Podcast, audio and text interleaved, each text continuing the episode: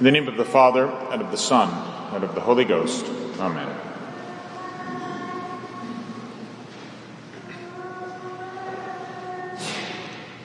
Once in the 1950s, there was a young girl making her way with her family across the Atlantic on an ocean liner on her way to her new home in Germany, where her father, an Air Force officer, had been transferred.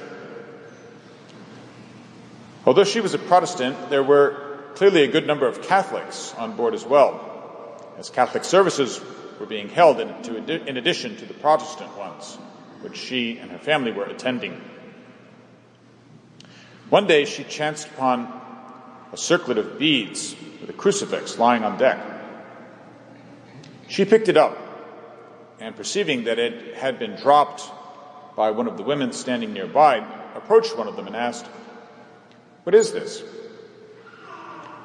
Oh, that's not for you, the woman replied dismissively as she gently took the beads from the girl's hand and walked off. The girl grew up, got married, and had a family of her own. Her son became a Catholic at university and afterwards discerned a call to the priesthood.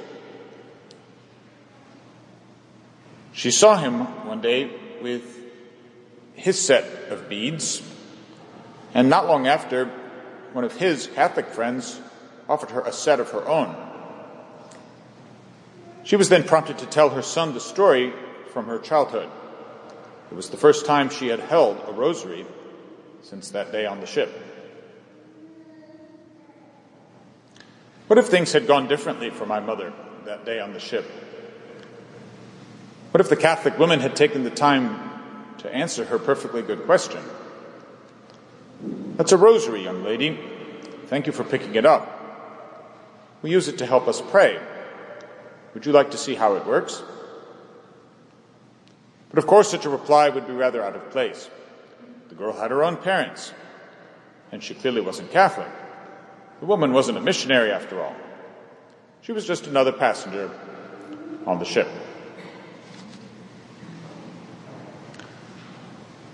This Sunday in October has been known for generations as Mission Sunday. We add special prayers today to the Mass. Catholics join in praying around the world for the success of the missions.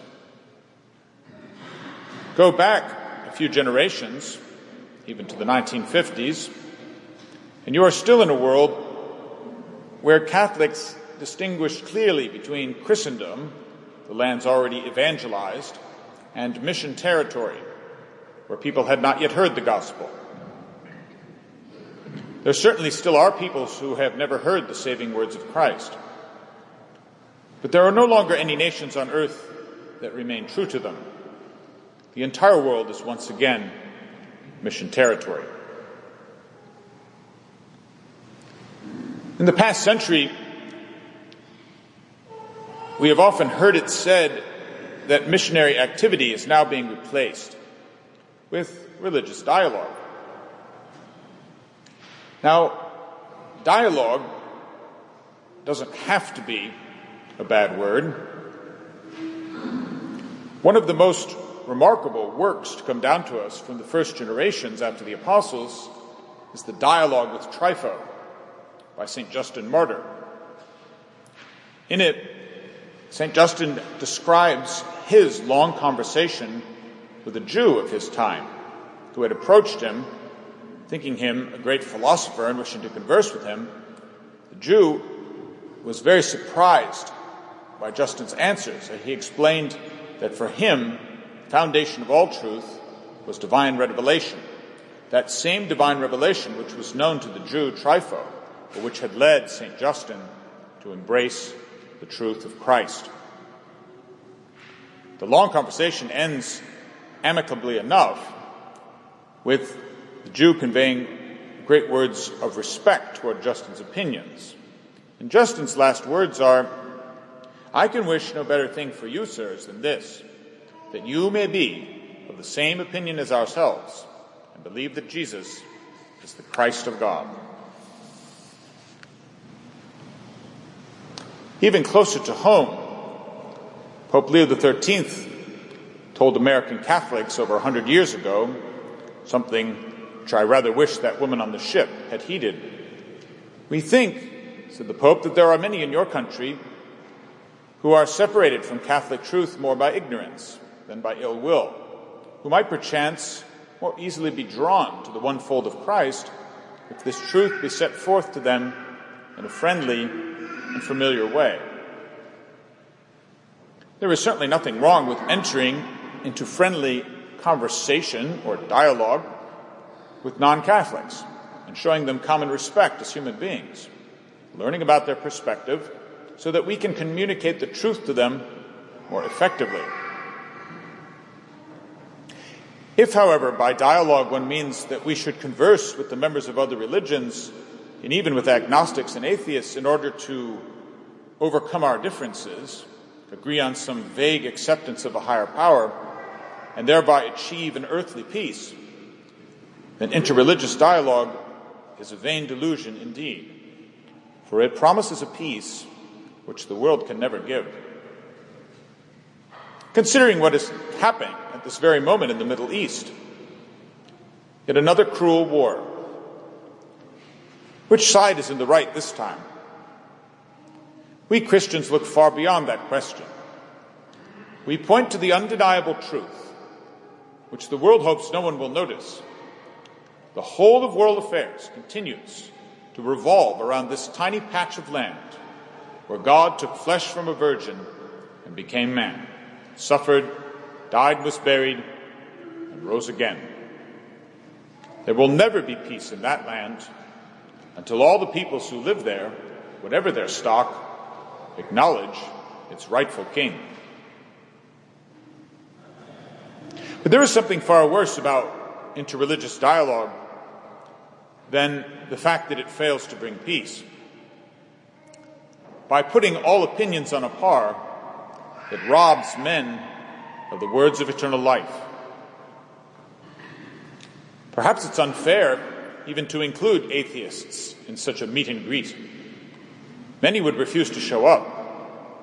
An atheist at least understands what it means to call some ideas wrong. An atheist declares all religions are false. We reply, Indeed, all religions are false, except for one. Christ is not one of many ways to God. Christ is not the most privileged way to God. Christ is the only way. Merely acknowledging Christ is not enough. You must abandon all other paths and proceed down this royal way of the cross.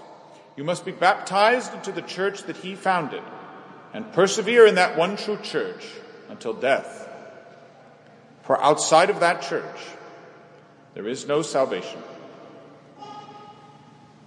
Extra ecclesiam nulla salus. Outside the church, there is no salvation. The phrase itself is taken from the writings of the third century father, St. Cyprian of Carthage and it has ever been held by the Universal Church as her true doctrine. As St. Cyprian declares further in his powerful treatise on the unity of the Church, he can never have God for his father who has not the Church for his mother.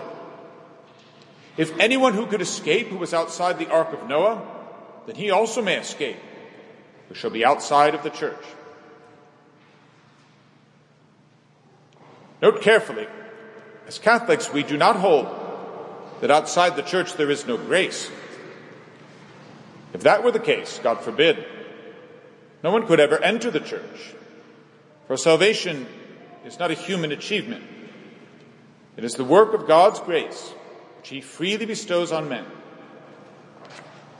In the last gospel of every Mass, we hear, He was the true light which enlightens every man who comes into the world. One thing alone is absolutely necessary to inherit eternal life and to behold God in the face. It is to leave this world in the state of grace. And God grants to every man sufficient grace to embrace the truth. If he accepts that sufficient grace, he is set then on a path toward the Catholic faith. Grace is added to grace as he hastens toward the one thing that can set his heart at rest, however much he may fail as yet to express it in words. It is even possible that, should he be cut off by death before he formally enters the church, his desire to receive the sacraments will obtain for him the grace of justification so that he leaves this world in God's friendship. The church has always granted funeral rites to catechumens who die before their reception into the church. Well, if salvation is God's work, if He gives sufficient grace to all men, why do we need missionaries? The apostles declared, We cannot but speak the things which we have seen and heard. We must be missionaries, each in his own state of life, because Christ has commanded it. Go and make disciples of all nations, baptizing them in the name of the Father, and of the Son, and of the Holy Ghost. How often do we fail to reflect that our Savior communicates that sufficient grace through members of his mystical body? How often has it been the duty of you or me to bring that grace to someone outside of the fold? What was our motive in neglecting to do so? Embarrassment? Timidity? Laziness? If so, it will surely form a part of our own particular judgment.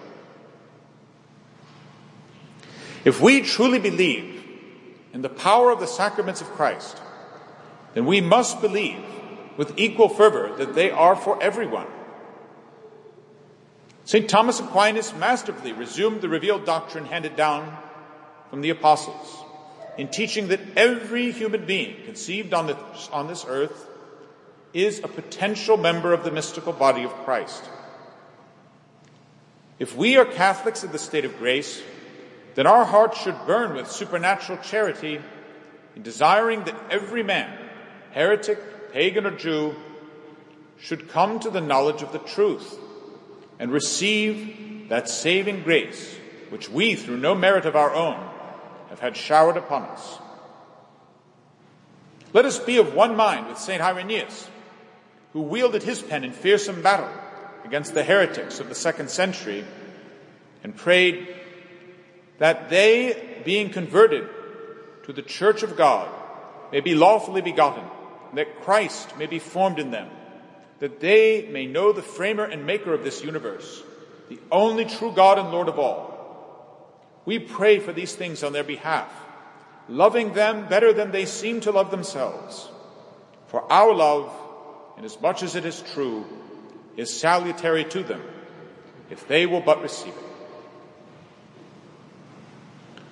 O God, who wouldst have all men to be saved and come to the knowledge of the truth, send forth, we beseech thee, laborers into thy harvest, and grant that they may proclaim thy word with all boldness, that thy word may spread and be made manifest, and all nations may know thee as the one true God and him whom thou hast sent Jesus Christ, thy Son, our Lord.